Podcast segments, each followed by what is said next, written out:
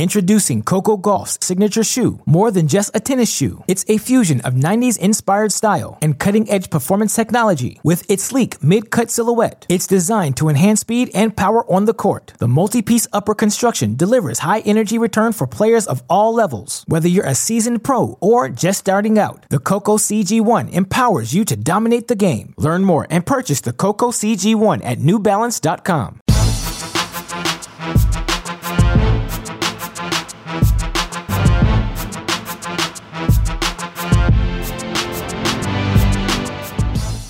Today is Friday, December 18th. Boy, do we have a treat for all of you listeners today. We are joined by the GOAT, the queen of tennis blogging, one of my favorite writers, biggest influences certainly in my young tennis journalism career. The great Colette Lewis joins us on the show today to talk a little 2020 Orange Bowl, to talk about the ways COVID 19 has disrupted the junior calendar and oh so much more. This is a podcast I have been looking forward to probably since we started podcasting here at Cracked Back in 2017, and I promise it lives up to the hype, folks. Well worth the wait. Of course, quickly before we get to that interview, just want to remind all of you listeners the reason we are able to do this day in, day out, because of the support we get from all of you, because of the amazing support we get from our Patreon family, and of course, because of the support we get from our friends at Midwest Sports and ArrowBar. Go to MidwestSports.com, use that promo code CR15, go to ArrowBar.com, use that promo code CRACKED30.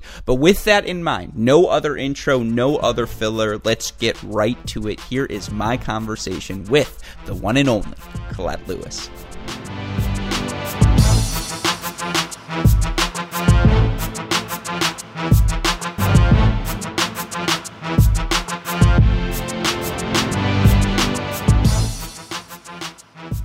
Introducing Coco Gauff's signature shoe, more than just a tennis shoe. It's a fusion of 90s inspired style and cutting edge performance technology with its sleek mid cut silhouette. It's designed to enhance speed and power on the court. The multi piece upper construction delivers high energy return for players of all levels. Whether you're a seasoned pro or just starting out, the Coco CG1 empowers you to dominate the game. Learn more and purchase the Coco CG1 at newbalance.com.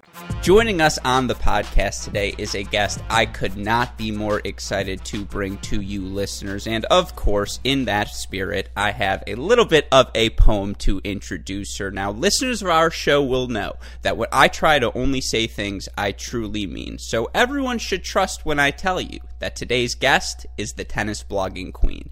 It doesn't matter if it's Kazoo, the Orange Bowl, or that random ITF grade 4, she's got the entire junior world covered plus college tennis, the future circuit, and oh, so much more. In fact, reading her coverage growing up is ultimately what inspired me to do this, and that is why it is such an honor to be joined today by the great Colette Lewis. Colette, welcome to the show. It is such a pleasure to finally have you. How are you doing today? I'm doing great. It's uh, great to be here. Oh, it is. It will always be my pleasure. And I say that sincerely. You know, for me, tennisrecruiting.net as a tennis nerd growing up, as someone who's always stuttering, ooh, am I a two star? Can I maybe get to three star status? What's going on? You always see in the center of that home page, Zoo Tennis. Go check out the blog. And so I was probably, I'll guess 12 years old the first time I did this. So yeah, that would be 2007. I clicked on a link and it was probably Denis Kudla wins another grade one and Evan King lost to him in the final. Or maybe it was the Ray Sarmiento highlights. I've watched them all on YouTube. But seriously, as someone growing up without your coverage of the juniors, without your coverage of just the future circuit, all of it, I would have been completely unaware of things going on beyond Wimbledon. So sincerely, thank you so much for all of you do for the sport. But from here in, no more flattery. That's the end of the flattery. Okay, I promise. All right. I'm on for that. yeah. Uh, but so in that spirit, it's obviously great to have you. And I know uh, in, with that in mind, uh, you know, something that you always enjoy doing is traveling to these events, covering them in person. And I think that's where I want to start today's conversation because we just had an Orange Bowl, an Orange Bowl that you did not get to go cover. And I'm curious, when was the last time you weren't in person at the Orange Bowl and what was that experience like for you? Uh, yeah, sore subject. Um, I I've been at every Orange Bowl since I started doing this, which uh, goes. I actually covered the 2004 one, but that was before I had the blog. So uh, I was just kind of doing that on my own. and um, so everyone since then. So that's a long time, and um, yeah, that the fact that they they required tests was not really a problem. I didn't think. I mean, I thought it was a good plan to do that. Obviously, um, it didn't work out for me since I got a false positive, but um, yeah, that that was disappointing. You can only do so much um, uh, watching live scoring. I mean, without even any live streaming, it was fairly complicated. But the USTA helped me out a lot by getting me players to talk to, and and so um, with the live scoring, I felt like I, I had some idea of what was going on in the tournament. So, um, you know, I, I'll say that it was a half an Orange Bowl at least, and, and leave it at that. Yeah, more of a what, what, a tangerine bowl than an Orange Bowl. It's just yeah, yeah. The, yeah, the mini version of the event. No, I remember. I think it was the 2014 Kalamazoo. I went to the round of 16 day, and you know, after a match, I look into the press box or you know the big whatever that building is called and I see you're interviewing a player, and I was like, God, like, how do I get in that room? And so, yes, I remember just, or the fact that the USTA still ensuring these players talk to you, it was so great. And obviously, uh, this Orange Bowl did end up going on after a year. We saw so many events canceled due to this pandemic, and I feel like more than any other branch of tennis, you know, the the pros, there's enough money, they can play a certain amount of events, challengers, futures events, able to carry on. College tennis, the season cut off off, but at least there's a plan for them moving forward. I feel like of all of the tennis spheres, it's the junior world that's been most impacted by this pandemic. Do you think that's fair? Yes, I definitely do, especially um, players that only play USTA events um, here in um, our country.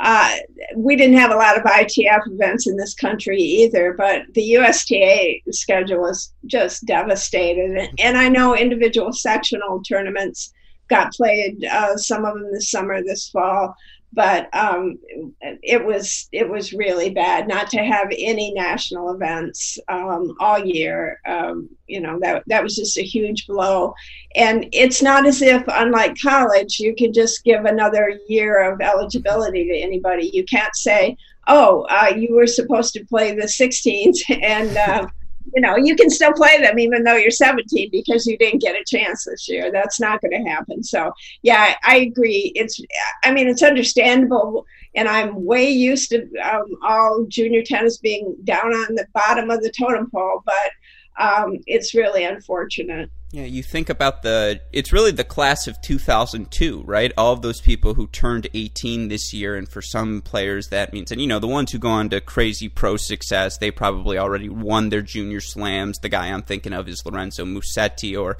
you know, Coco Gauff. She's already done what she needs to do on the junior circuit. She's going to be fine. But yeah, there's absolutely a, a class of players whether it's the guys who would have gotten ex- or girls who would have gotten exposure by playing these ITF events uh, either to potential sponsors or potential college coaches, right? I feel like that entire uh, ecosystem of tennis has been influenced, and it's it's pretty. Di- I, I, have you seen noticeable differences, noticeable effects? I feel like the the one thing maybe filling the gap in at least the U.S. has been the emergence of UTR events, but I feel like other than that, it's been really hard for these players to get out on court and show what they can do.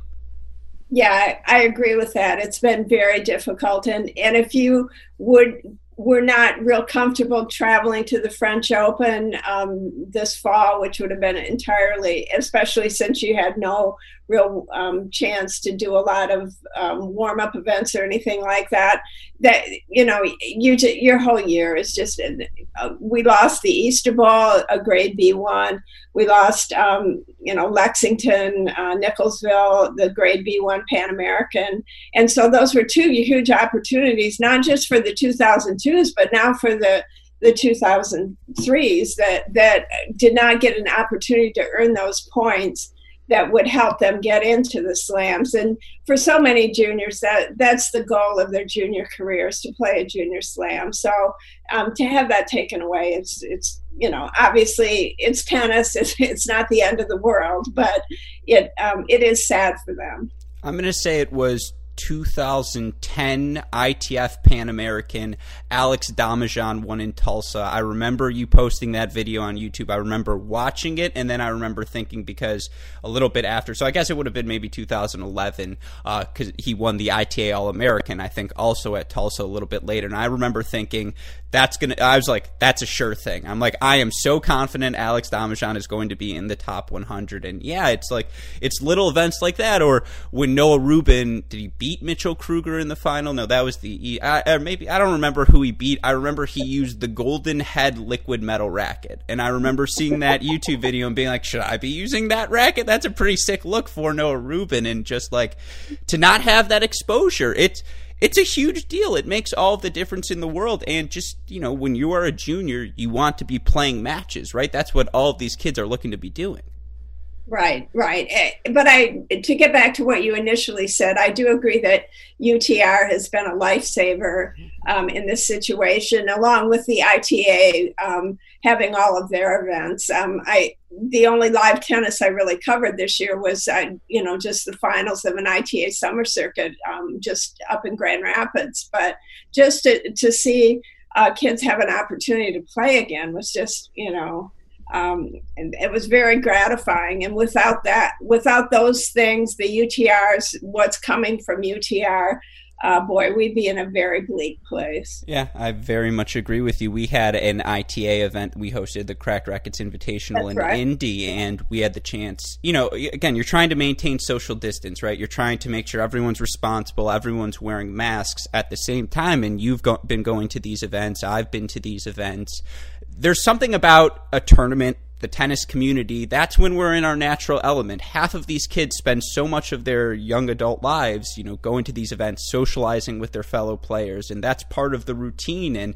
you could almost see I mean, at the same time, you know, people were being responsible, but just the excitement on everyone's face to be back at an event. Normally, you know, if you're at a tournament, people are going to be complaining, oh, why is this match taking so long? What's going on? And there was none of that. Like, people were like, oh, 15 minutes? That's fine. Take an extra 30. It's just nice to be outside. And yeah, I'm sure all of these players are definitely missing that. Of course, thankfully, they were able to have the Orange Bowl here at the end of the year. And I know the Orange Bowl was touch and go for a while there. So it's a huge credit to them that they were ultimately able to pull off the event. And I'm curious, do you think heading into 2021, now that there's been nine months for these tournaments to plan and scheme a little bit, do you think we should expect to see the junior schedule get somewhat back to normal? Or do you think it's really a toss up heading into 2021?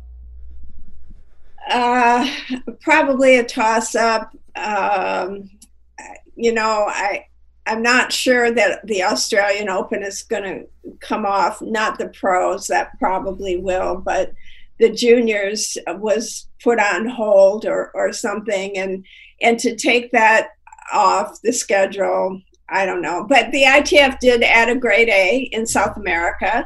So uh, people who, are willing to travel um, and you know have qualified will get a couple of chances that were taken away this year. Uh, as far as USTA events, um, boy, I with uh, Indian Wells off. What does that mean for the Easter Bowl? For for the Carson Grade One, um, we missed those last year, and to miss those again would be another huge blow, especially for the Southern California kids, a lot of whom wouldn't go to the Orange Bowl. I mean, just because of the the travel that was involved in that, but would have a better chance in uh, the Southern California tournament. So, yeah, I I'm not optimistic. I I have to say, but I I totally hope I'm wrong. It's just that. Except for the Orange Bowl, I, I just feel I've been getting my hopes up for every tournament now for about uh, you know six months, and they're just not happening. Yeah, uh, I think as listeners of this podcast will know, very rarely are you wrong, and that that might be a problem for them. Uh, so, you know, if, hopefully, yeah, on this instance, we can all hope you it's a rare blemish from you, and that the schedule gets back to normal. But of course, again, we did have this Orange Bowl down the home stretch, and I want to start with our girls 18s champion Ashlyn Krueger because the 16 year old American, I believe, was the 16s champion last year. She's the first player to do this uh, since Bianca Andreescu in 2014 and 2015. I've been following the tweets closely, so of course I'm citing my source here. My source is you. Um, and, uh, you know, you talk about that sort of accomplishment and put it in perspective. You know, at 16 years old, to some tennis fans, you might think to yourself, well, Coco Gauff's 16 years old and she's top 50 in the world. And that's obviously true and very, very special. But what Ashlyn Krueger has done in her junior career, I mean, she's checking off all of the boxes, right? It's, it's reminiscent of almost you know like I, what I always think of is the way CiCi Bellis at 16 years old she was the best junior in the world and it wasn't particularly close. And it's just I, I feel like Ashlyn Krueger has started to assert herself in that category as well at least in the events we've seen. Oh absolutely. And I the fact that she did that with the top two girls in the ITF in the world and beating one of them to to win the championship I mean she she didn't kind of fluke out in this tournament. Um, she beat some really good players, and I don't think um, anyone would have predicted that, especially because she, until that uh, October November swing with the grade fours, she she really hadn't played at all all summer. So it it was very difficult to see um, that she could have improved as much as you need to to get from the 16th champion to the 18th champion um, in the space of a year like this, but. Uh, she she has a huge game, and uh, she is six feet one. So she's going to have to, you know, always work on her movement as part of it. But um, Dave Licker's a coach. You know, he's an outstanding coach. He will teach her a complete game. She will be able to close at the net. She will have a good serve. And so I think now it's just a, a question of how much she believes that she can do it. Mm-hmm. And you talk about that size, and I think uh, you know a, a, lot of the juniors we have seen come through the American pipelines of late who have had success. People like Sophia Kenin, who was obviously winning everything as well, and I mentioned CiCi already, even Coco. Uh, they didn't have that sort of size, and again, you you see the the juniors who come through over the years. You've seen the way the game has shifted. How important do you think size will be moving forward? Because I think on the men's side in particular, you're almost going to have to be six foot for to compete. On the women's side, it's tough because honestly, outside of you know, I guess Halep and maybe Ashleigh Barty, you are seeing this. You know, your top ten player, five nine, five ten, five eleven. That height continues to get higher and higher. Uh, two words: Diego Schwartzman.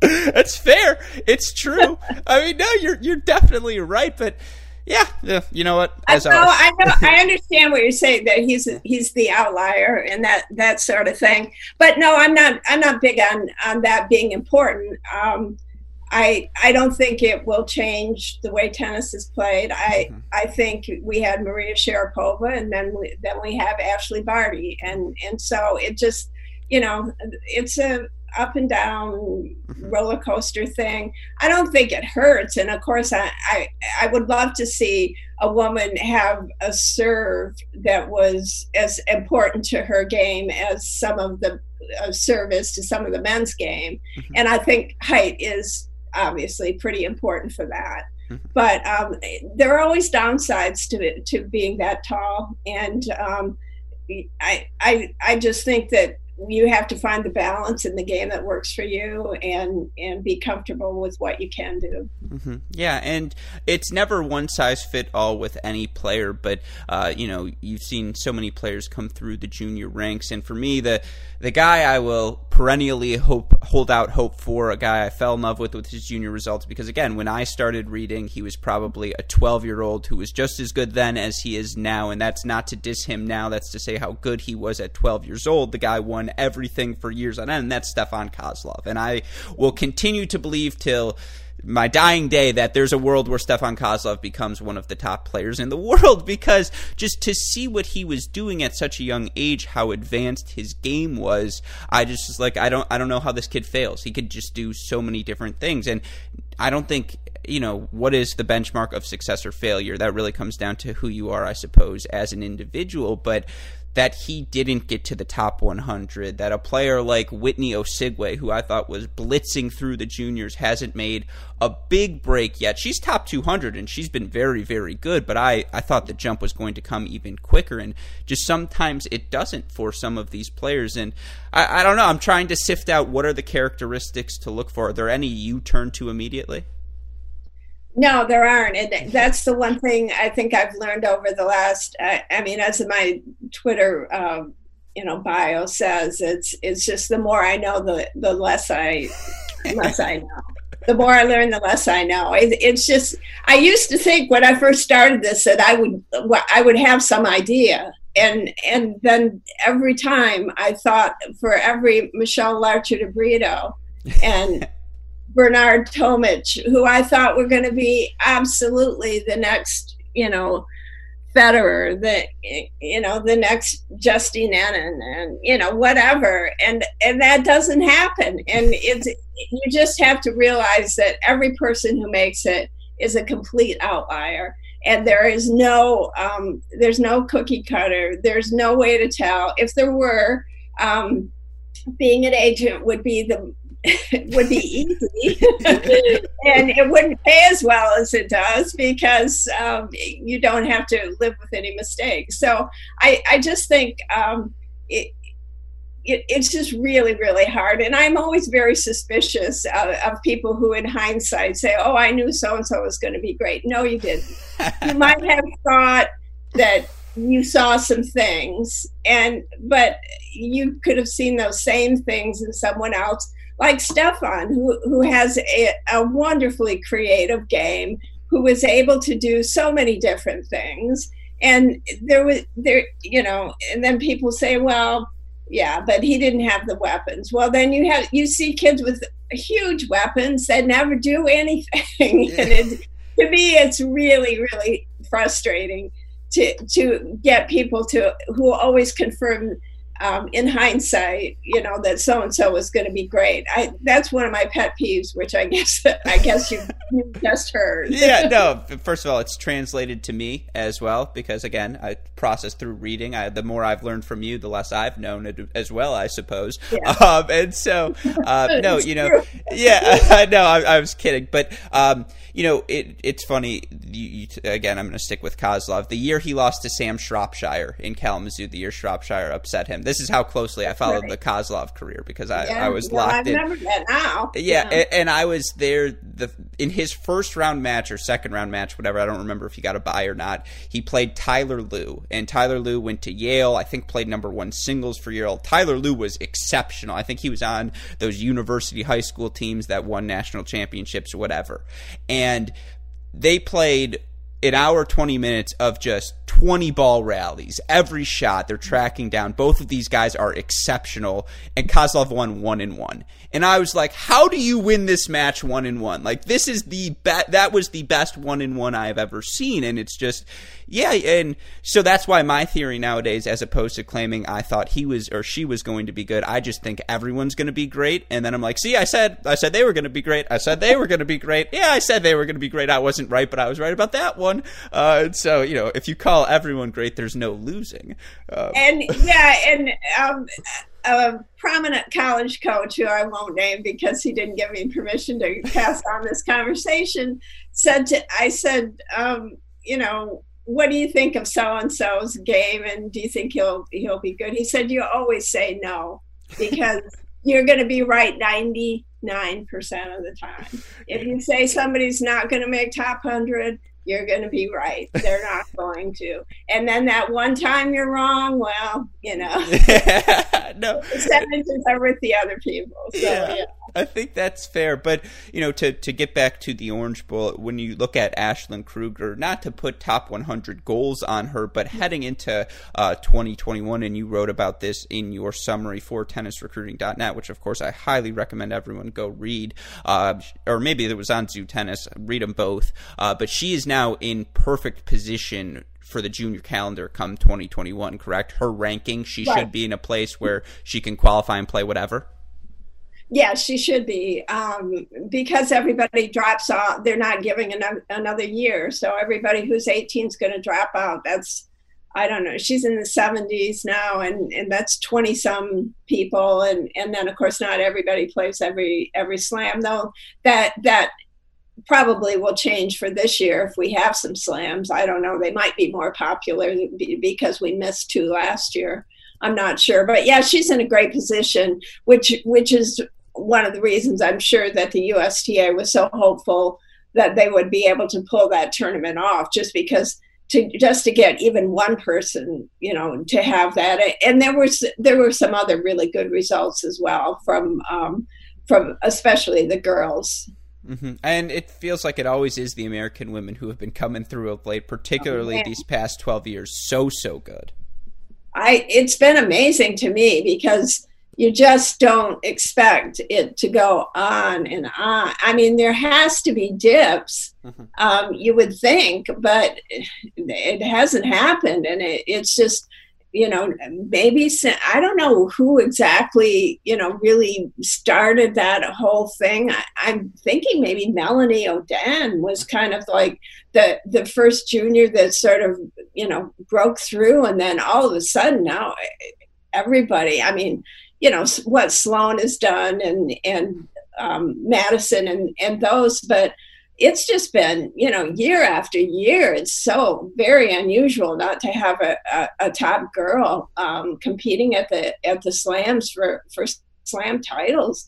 And of course that's translated which isn't always true. I mean um, i think probably one of my major disappointments and it's too early to be really disappointed but um, you know the two, 2015 um, american boys were uh, you know, the tournament we had here was uh, one of the best ones we've ever had since 87 in Agassi, Sampras, Courier, Chang. Um, it was a great, great, I mean, they won three out of the four slams that year, uh, junior slams. And I mean, they've all, you know, had good careers. Um, they're not disappointing in the fact they didn't make top 100 or something, but um, yeah, not to have them being second week of slams yet. Um, I guess maybe Francis has, but you know, it, it hasn't. They, they haven't really made big jumps like uh, Tsitsipas and Zarev, Zverev and and those kind of guys. So so that's been a little bit um, disappointing. And the girls have been, you know, a little bit the opposite. Whereas they've just been moving right right on through the ranks. Mm-hmm. Yeah, and with all due respect to Arthur, is it Fees? Is it Phils? I don't want to butcher the pronunciation. Fees, I think. Yeah, I think. With all due respect to his title, which was phenomenal, and there were a lot of great men's results as well. I believe it was an American who won the boys' 16s.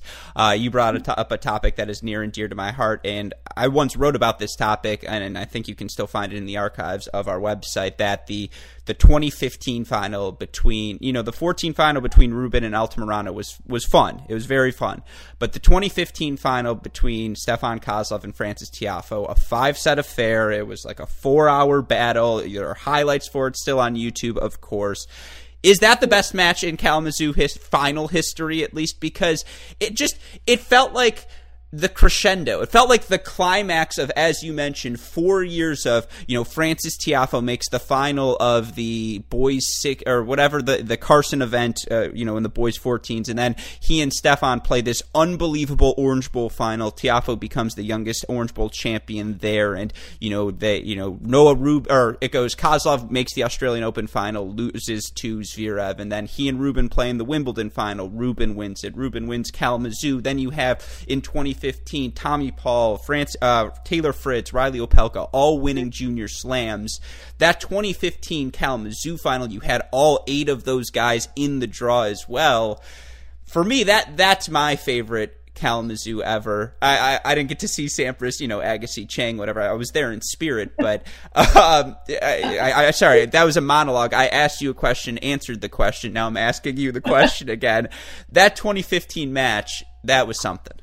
It was. It, it was the best one I've ever seen. Um, and and I go back um, way before the um, Sampras Agassi, that one. There were some other ones that were equally as dramatic, but um, you know the recency bias and and the fact that uh, you know that they had had so many battles that it was just you know the rivalry part of it the the five sets, the coming from two sets down, which is, you know, does not happen, especially well, obviously in juniors it doesn't happen because they don't play it. But even in in Kalamazoo uh, 18s finals, where they've been playing that for a long, long time, they that doesn't happen. So yeah, it it was right up there, and the quality of play was very good. The crowd was huge. It was just it was.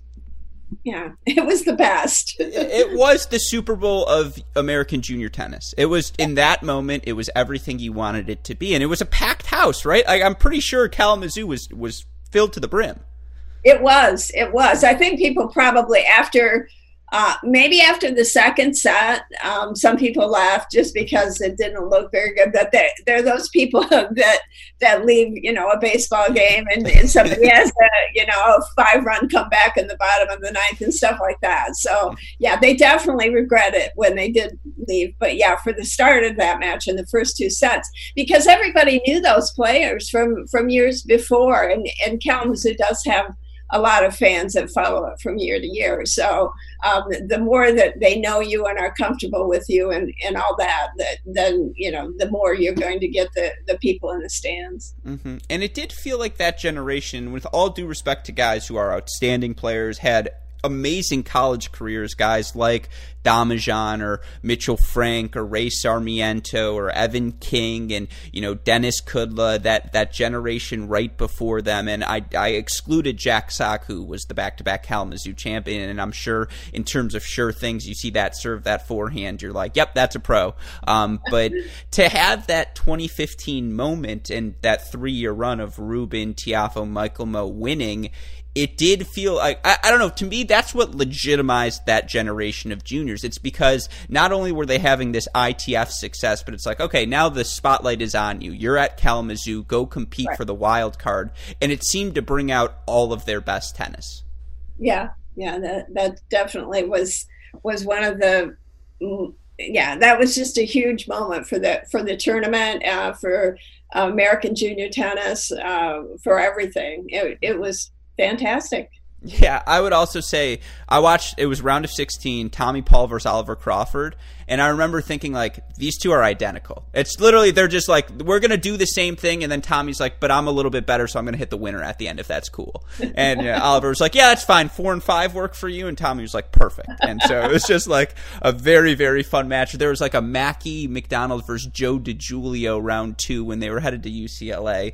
These are the the point is go watch Kalamazoo. It always leads to some really really fun tennis. And again, there are so many other things I want to ask you, so many other things I want to to do. I'm going to use it. Uh, you know, I'm going to ask you just one more question and use it as an excuse to bring you back a second time, if you would be so kind. But uh, you know, my final question to you, um, and it, it's a it's a sentimental one, but I sincerely mean it when I say day in day out. I know. Uh, let me go read what's happening at ZooTennis. There's some sort of summary. Let me go just figure out what is going on, and for so many of us, that has meant so much. Uh, where does that come from? The passion for you, just day in day out, to continue to pursue tennis, to cover it the way you do because it, it really is inspiring. Uh, thank you. That's that's always nice to hear. I was told there would be no more flattery, but okay, all right. uh, I it it comes from a recognition when I was um, just a fan at Kalamazoo, uh, even and then when I turned into being a volunteer at Kalamazoo, um, got put on the website committee, um, and so it was rather random that I ended up, you know, being on the forefront of websites and things like that with blogs. I mean, I guess yeah, it, it it was it was definitely that. But I I just I was always so impressed by the kids. Um, you know, there were a few brats, but um, most of them are like so disciplined, um, very have a lot of self control. Um, you know, dealt with adversity. Um, you know, just in any every way I could tell, were pretty exemplary teenagers. And you know, I saw that year after year, and I, I didn't think other people were seeing that. I didn't think other people understood um, what a ju- what it meant, what it took to be a great junior. Mm-hmm. So I said, you know they need to get a little bit more recognition maybe there's something i can do to to help that and um, it's and of course, as you said, trying to figure out who's going to be the next great champion. Well, as it turned out, that never made you know that that turned out not to be interesting, but or eh, very interesting, but not knowable. And so, you know, now it's I'm still more in that you know what Ashlyn Krueger just did a great thing let's make sure that that somebody knows about it and recognizes it it's pretty simple i guess Yeah, no, uh, you're right. I, I, promise no more flattery. I will say you have succeeded. Uh, yeah, no, we absolutely just informing us on the process, what it looks like. Again, the the calculus of I go and play the you know the grade five here to set up the grade three two months later, so that eventually I can play junior slams the next year. Just that pathway. I think you've shined a light on that, and I think so many tennis fans uh, enjoy that process. I know for young fans or just those who want to know who the next great champions are, we always appreciate that. I'll sneak in one more, and this is probably the toughest question I'm going to ask maybe any guest ever, uh, and it's a lot of pressure on this question. Yeah, so you know, no pressure here, but better blueberries and cream, Wimbledon or Kalamazoo? Oh, um, wait a minute. Uh, uh, it's tough. This is the setup. I set all of these 30 minutes up for this you know, um, I, I did a lot, studied a lot of economics in college, actually, and um, you get more bang for your buck at Wimbledon, to be mm-hmm. quite honest with you. Yeah, yeah. So yeah. when I when I go to Kalamazoo, I, I say, you know what, hold the blueberries. I'm good. I yeah, I agree because otherwise it's just it's too much blueberry. I'm like, I'm not trying to be healthy. I just really want the cream. um, but I, I I do appreciate it. And I have to say that the that the excess uh, profit, I guess, on the blueberries and, and yogurt, it, frozen yogurt, um, does a whole lot to help fund the tournament, make it what it is. So um, I guess Wimbledon has a few other re, um, you know resources that that they can use, but blueberries and, and frozen yogurt are are kind of um, what's driving a lot of the initiatives at Kalamazoo. So I'll give them credit for that. Yeah, if they start to bring out the champagne, we'll have problems. We'll be like, yeah. now you've now you've gone too far. You can't have that here. But uh, no, of course. Well, Colette, thank you so much for taking the time to chat with us today. Sincerely, know that you are always welcome back on this show. Should you ever want to chat, or you know, you're just looking for 30 minutes of distraction, happy to provide that as well. Well, thanks, and uh, happy holidays to everybody, and uh, good luck in all your future podcasts. I hope sometime we'll get to um, actually meet in person in Ann Arbor or someplace, maybe 2021, huh? Yeah, absolutely. I I am thankful. You know, you allowed Jonathan Kelly, I think, to write some guest blogs for you back in the day, and he is now a friend of mine. And the first time we met in person in Chicago at the Laver Cup, I think my first question was, "So tell me about Colette." I was like, I just need to know a little bit more. I was like, I don't really care about you anymore, Jonathan. I, I get you. Like, I'm past you. And so I absolutely agree. Hopefully, we'll be able, whether it's Kalamazoo this summer or something sometime soon. Uh, but yes, Colette, thank you so much. Happy holidays to you. Stay safe, stay healthy, and we'll talk to you again soon.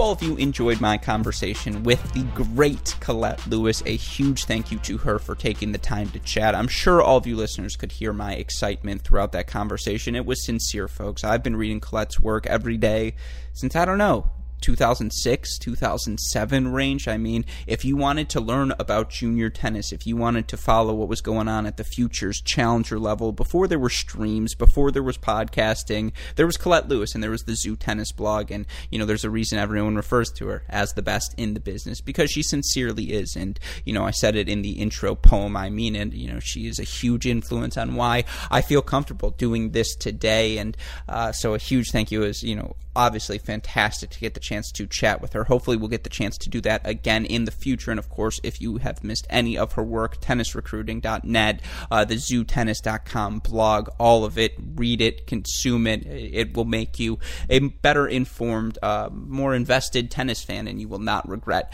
uh, making that decision. Of course, uh, you know, we've also got a ton of other things going on right now in the tennis world. It is off season mode, and, uh, you know, it's not just here on the Mini Break podcast. We've been talking yesterday. I talked about the ATP uh, ca- uh, schedule, the release coming on Wednesday. We talked about what the early months of the season are going to look like. Still waiting for the WTA version, but of course, there's still also a couple of ITF events going on. We talked about that early in the week. I had David Gertler join me for a continuation of our next gen 2.0 series, breaking down those guys 21 years and older, currently ascending up the ATP rankings, and of course, our deciding point, our cross court chronicles, all of our new series, all on our YouTube channel. Uh, all of that content can be found on our website, crackedracquets.com. In case you have missed anything, you need those more immediate updates Twitter, Instagram, Facebook, YouTube. We are at Cracked Racquets. You want to message me directly, I am at Great Shot Pod. Shout out, as always, to our super producers, Max Fleeker and Daniel Westoff, for the of an editing job they do day in, day out. Shout out as well to our friends at Midwest Sports and ArrowBar. Go to MidwestSports.com, use that promo code CR15. Go to ArrowBar.com, use that promo code CRACKED30. Uh, but of course, again, that will do it for today's mini break podcast. As always, we'll ask like, rate, like, rate, subscribe, review this show, the Great Shot Podcast, Cracked Interviews, and Inside Out Podcast. I forgot to mention this. If you missed our latest edition of our College Contender Series this week, we broke down the number five team team in our preseason poll, the USC Trojans. We think the Trojans, despite being number five, they're a national title contender, and we talk about that on the pod. We talk with USC head coach Brett Masi as well, so be on the lookout for all of those on your podcast feeds wherever you listen to your shows. But with that in mind, for the wonderful Colette Lewis, our super producers, Max Fligner, Daniel Westoff, our friends at Midwest Sports and ArrowBar, and all of us here at both Cracked Racquets and the Tennis Channel Podcast Network. I'm your host, Alex Gruskin. You know what we say. That's the break. And we will see you all tomorrow. Thanks, everyone.